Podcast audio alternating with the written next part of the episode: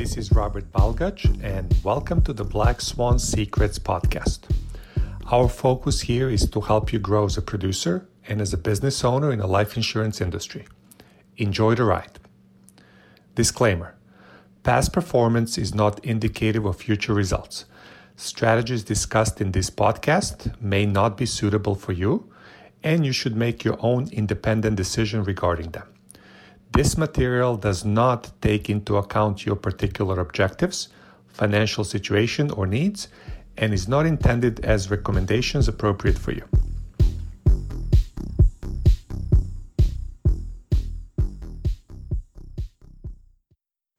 All right, let's do it. Yeah, so we're going to talk about some um, mindset stuff here. And uh, I was listening to a speech by a guy named Larry Summers this week, and uh, he's an economist and used to be the U.S. Secretary of Treasury. And he actually also used to be the president of Harvard University. He said, you know what? The problem with education today is we p- teach people that self esteem leads to achievement. And he goes, really, it's the other way around that achievement leads to self esteem, right? And it's going through and accomplishing things and seeing progress and going through adversity to achieve something that really creates self esteem and confidence, right? And this brings me back to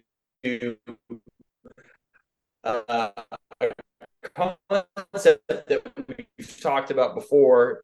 It's probably new to uh, it's going to be new to a lot of you here, but it's what Dan Sullivan, who's an and I'll just works right. So um, when you're going for a goal, right, and you said, hey, I want to go out there and do X, Y, Z, it's going to take the first C, which is what they call commitment, right? So you're committed to going out and achieving whatever it is that you want to achieve, right? So you come here, like, hey, I want to be an agent, I want to make X amount of money, all right? So that's your commitment. Now, the next C is courage, right? Because to go out there and do that, it, it takes some courage. It's a little bit scary, right? Uh, you know, it's like running into a burning building it's not something that feels good. It's going to take a little bit of courage, and, and that's what you're doing here. And the reason is is because you don't really know if you can make it. And the reason for that is because you haven't developed the skills, which is the next C, which is what they call competence, and that's just building the skills. So when you start doing that, it's not easy, right? And that's where that courage comes in. You got to show up every single day and get better and develop those skills. And you're going to go through adversity, right? You're going to have those hard times. You you will blow deals in the beginning, right? We all still blow deals from from time to time, but if you keep going, you start developing those skills, and all of a sudden you start going through these hard things, and you start learning how, to handle those things because you're developing those skills, right? And once you start developing those skills, then you get confidence, right? And that's that's a lot of what larry summers was talking about there. It's going through the process to achieve things that you build up that confidence. It's not the other way around. You have confidence and then just go out there at the gate with no skills and be able to achieve things right? You have to develop it and it's a messy hard thing to do over time. And uh, you know, I was listening to this interview with Tom Brady, and it was really great. And he was he was really getting into detail about his journey as a quarterback, right? So he decided, you know, hey, I'm going to play football. And he got to high school. And uh, his freshman year, he was on the JV team. And even then, he was like the backup quarterback that went 0 and 8. He's like, I still didn't get any reps, right? And so he's like, you got to be pretty bad to, for your team to go 0 and 8, not get in there. Uh, but he he really liked football. He had two good coaches. He said that really made things fun, and he really enjoyed it and he started working on it. Started going to all these summer camps. His dad's like, "Okay, you like this? Let's go to some camps. Uh, let's let's work with a quarterback coach and see what we can do here." And he started doing that. And then he got to his senior year, had a decent senior year, and was starting to get looked at and recruited. And um, one, and he thought he was going to go to USC or UCLA. And both those times he was about to sign with those schools, they went and signed someone else ahead of him and he no longer had that spot, right?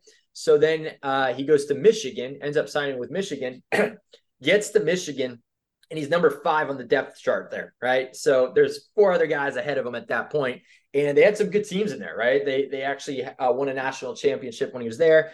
Uh, he goes there, he gets redshirted his freshman year, and um, and then all of a sudden the USC coach starts calling him, and he's just like, hey, you know, you you could come here and you could start because you're not getting much playing time and everything like that. And he goes to the the head coach at the time, uh, Coach Carr at University of Michigan, and he's just like, "Hey, I'm not playing, and you know, I I just can't do anything because you guys are giving me two reps in practice. What are you supposed to do?" And he's like, "Tom, you said you want to come here and you want to be great." He goes, and he's like, "You're gonna have competition. That's just the deal. In a great program, people are always fighting for spots." And he goes, "You need to go talk to this guy." So he's like, "He's like, you shouldn't leave. You should stay here. If you want to be a winner, you're gonna stay here, right?" And he goes, "But you need to go talk to our sports psychologist, guy named Greg Greg Harden, right?" And so uh, he said to Tom, he's like, hey, you can come in here, you can complain, you can cry, you can yell, you can do whatever you want. But when you leave here, you can't do any of that. Right. You got to brush that off. You got to show up and get it done. Right. And he's like, you need to can take control of what you can control. He's like, you got two reps on practice. You better make those two reps the best reps you can. You better prepare for those. Right. So if you get in there, they give you those reps, you're good to go. And he's like, you can't control what the coaches are going to do. Your job is to show up and be consistent, right? And so Tom Brady showed up. He worked with this guy every single day, right? And working on being consistent. So if you look at this, you know, Tom Brady is like, all right, I'm committed to this goal, right? He's like, it's going to take some courage now to develop these skills so I can start getting up to where I want to be, where I'm playing, right? And uh, so Tom Brady, over all those years, right, he's working up, working up, working up, and he's like back up the whole time. Gets to his senior year, okay? Senior year comes, and at the time they drafted a guy named uh, Drew Henson, all right? And Drew Henson was a stud, right? Straight out the gate, this guy was just a stud and just just had it right and tom brady was also talking about how like he comes in and you know, he's not like the fastest guy. He's not the most agile guy. He's not built like Superman or anything like that. He was talking about how his freshman year, Charles Woodson was also there. And this guy, Charles Woodson, ended up being one of the greatest, uh, you know, defensive backs, you know, NFL football's ever seen. He's like, this guy was just built like a, a Greek god, right? From day one. And he was starting a true you starting as a true freshman right out the gate. And tom's like there i am like fifth string quarterback you know as a freshman and all these things right? So what happened was tom senior year this guy drew henson comes in. He's a true freshman but he's a total stud right? And the coach is like all right tom here's the deal you know, I know you said we're going to be the starter, but he's like, this kid's a stud. So here's what we're going to do. You're going to play the first quarter of this first uh, opening game. Drew's going to play, play the second quarter, and whoever's played better is going to be the starter for the rest of the game for the second quarter, right? So they go in there, and they did, and he thought this was going to last one game. This lasted like five games, all right, in a row, and then finally Tom Brady wins it out, right? And then he goes on to uh to do well, and then they went into a bowl game. His last game was a bowl game. They're down fourteen nothing against Alabama. He threw for like 380 yards that game. They go win. They go and win in overtime. All right. And he's like, sweet. Everybody saw that. My second half of the season it was I'm going second, third round, right, in the draft. Right. And then all of a sudden, he goes all the way down. He's almost like one of the last picks, six rounds. And he's like, he's like, okay, I'm not gonna forget this. And he goes to the Patriots, right? And there's a bunch of guys in the depth chart. He makes the team, fourth string quarterback, all right, fourth string, right? Process starts all over again. And his sports psychologist said the best thing that ever happened to Tom Brady was him going through all that adversity. Right. Because he's like, all right, you know, he, had that when he was in high school. He had it when he was in college. You know, he thought he had that starting position in college going into senior year. Drew Henson comes out of nowhere. He's, he's super stud, right? And then they start working on things. And then he's like, Tom's like, I've been here before. I'm going to show up. I'm going to control what I can control. And I'm going to be as consistent as I can be consistency is what true champions have, right? So if you look at his probably greatest victory ever was the 28 to 3 being down 28 to 3 against the Falcons in the Super Bowl and they come back and they win that game, right? And that is all about consistency. So Atlanta, all they needed to do to win that game was be consistent. And they're like, we got this. And they stopped being consistent. And the, the Patriots, though, the way that Tom Brady's made, he's like, I'm going to show up. I'm going to do the best I can. We're going to keep competing. And we're going to keep being consistent. Right. And if you hear him and those guys talk about that game, they're like, you know what? Um, we thought the scoreboard wasn't relevant to how we were actually playing. And this can happen in our business, right? You got that scoreboard and you think, man, I've been busting my butt off. I'm getting better, but I'm not necessarily seeing the results here, right? But you got to work on and control what you can control, right? And they're like, you know what? We're, we're going to get out here. We're doing a lot of things right. Let's just get one. All right. They go out there and get one. They're like, there we go. Right. And then all of a sudden they get on a roll in that game. They come back and they win that game. Right.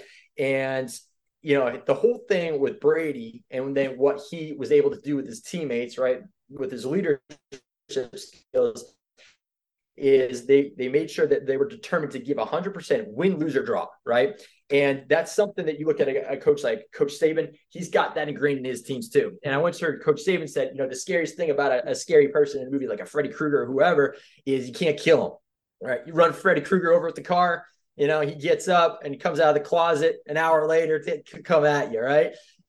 You know, you that, bad guy in the movie with back up like whack-a-mole, right? And uh, that that is it's pretty hard to beat someone if they don't quit, right? That you know you can just working on what you can control and just showing up every single day and competing despite the environment right? Despite what everybody else is seeing, despite the results, right? And that's when we start talking about, hey, divorce the results and marry the process with things, right? And being all about that process. Now, this leads me into kind of kind of the next thing I want to talk about real quick here too is there's a uh, other guy I was listening to uh, Harvard psychologist. His name's Arthur C. Brooks, and this guy studies happiness. Now he said one of the things is that our brain are wired for negativity, right? We're actually born with a negative bias, right? We actually have more brain capacity for negativity. And the reason for this is evolutionarily negativity or netting crocodiles or gators. You know, I live in Florida. They're pretty scary, but if we didn't have that kind of reflex to be scared of something like that, we probably weren't going to survive very well, right? We we wouldn't be here today. But the thing is, is that our brain will do that all the time. It's going to be focusing on that, that negative. The press knows this. We've seen this with social media and everything like that, and they figured a way to monetize that and really supercharge that, right? Because they know they can they can get clicks and money that by doing these things. Now, one of the things they talk about, or you talked about, is what they call metacognition, right? And that's the ability to know your thoughts and then control those thoughts and use them in a way that's going to be useful for yourself, right? That kind of awareness of that, right? And I think a good story about this is with Oprah Winfrey, and she was telling this story. Um, and so so she was like, okay. Um, I know Dolly Parton back in the day helped a bunch of people uh, where there wildfires, and she figured out a way where she could directly put money into the people's bank accounts who were impacted by these fires, right? And Oprah's like, this sounds amazing. I want to do the same thing.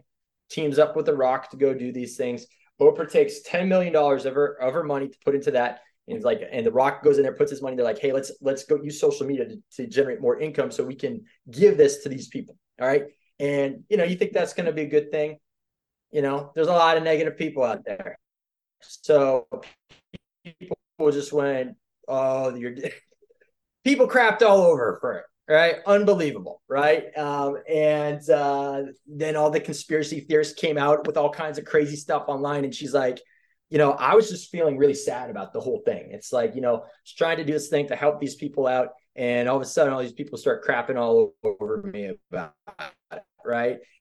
And she said, and this is how she got through it. This is what we, a good example of this metacognition and using these situations and this adversity to get stronger. So she was like, first, I'm just going to feel this. I'm going to sit with this and feel this kind of like sadness about this whole thing, right? Trying to do something good. And everybody thinks uh, I'm a piece of you know what for for trying to help some people out right? And and then she's like you know what? And now i'm going to start right now what i'm grateful for. And what she started doing was thinking about like how no one thought she would get to the point to where she's at right? And writing down like you know all these people that doubted her and how she overcame the thing right? If you think about your journey to get to where you are right now and the things that you overcame to get to where you went on despite those types of things you have a lot of things to be thankful about right? And so she went down and she uh, wrote down 27 things that she was grateful for that day right? And gratitude like that is actually factually more accurate a lot of the time too than uh, what our brains will manufacture with the negativity. Again, it's just so wired to be and look at the negative, right? And this is also uh, something that Dan Sullivan always talks about. Are you in the gap or the gain? And really, a lot of the time is we find ourselves in the ourselves to the future versus where we are now and where we've come from in the past, right? So that is the key to really looking at yourself and your progress. Don't look at where you want to go, right? To judge yourself, look at where you've come from, right? And seeing that progress. That's that's the name of the game, right?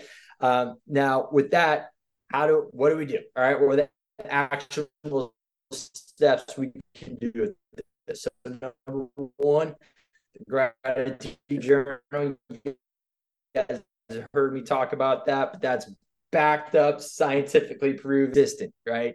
Consistency. If you want to be a performer, you got to show up every single day. You got to put in that time. You got to make those dials. You got to put people on your schedule. You got to run those appointments, right? And just find ways to get better. And then every day, at the end of the day, you guys have heard me talk about this, the performance journal, but all these people that I've mentioned, they're using some form of this, right? And it's like, okay, what are the most turbulent thoughts or things that are coming up in my mind? You're going to write those down and then you're going to write what you're going to do about it tomorrow. The actionable things you're going to do about it tomorrow right? If you do that those turbulent thoughts and those negativity that negativity you're having right that's list is going to get smaller over time.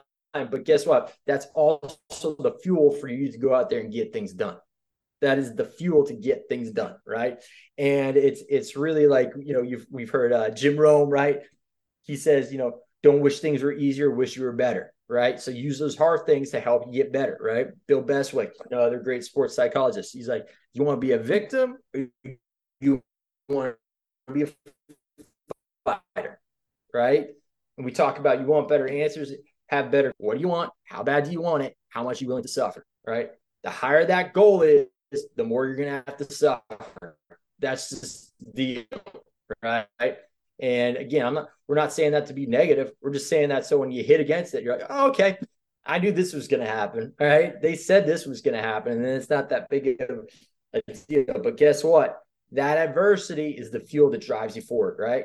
Look at Tom Brady, what he did there, right? And we can break that all down again to the, those four C's, right? You're going to be committed, and it's going to take that courage, right? And then you got to get that, develop those skills, and that's messy.